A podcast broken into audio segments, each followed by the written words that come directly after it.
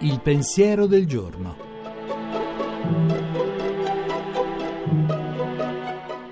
In studio Giuseppe Savagnone, editorialista e pubblicista. La società postindustriale ha dovuto mettere drasticamente in discussione il modo di intendere il lavoro umano che lo riduceva a quello delle macchine.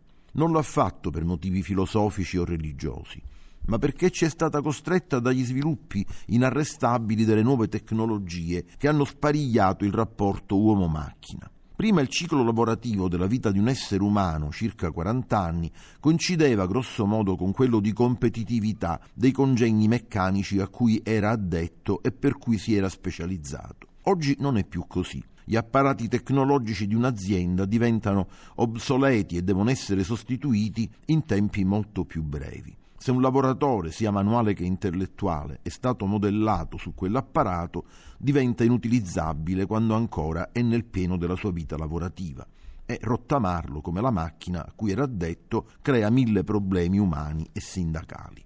Da qui la necessità di ripensare sia la formazione che l'attività del lavoratore in funzione di un modello di lavoro che lo renda capace di servirsi di macchine diverse invece di essere lui stesso al servizio di una, al posto della meccanica ripetizione diventa importante la capacità di fronteggiare problemi nuovi.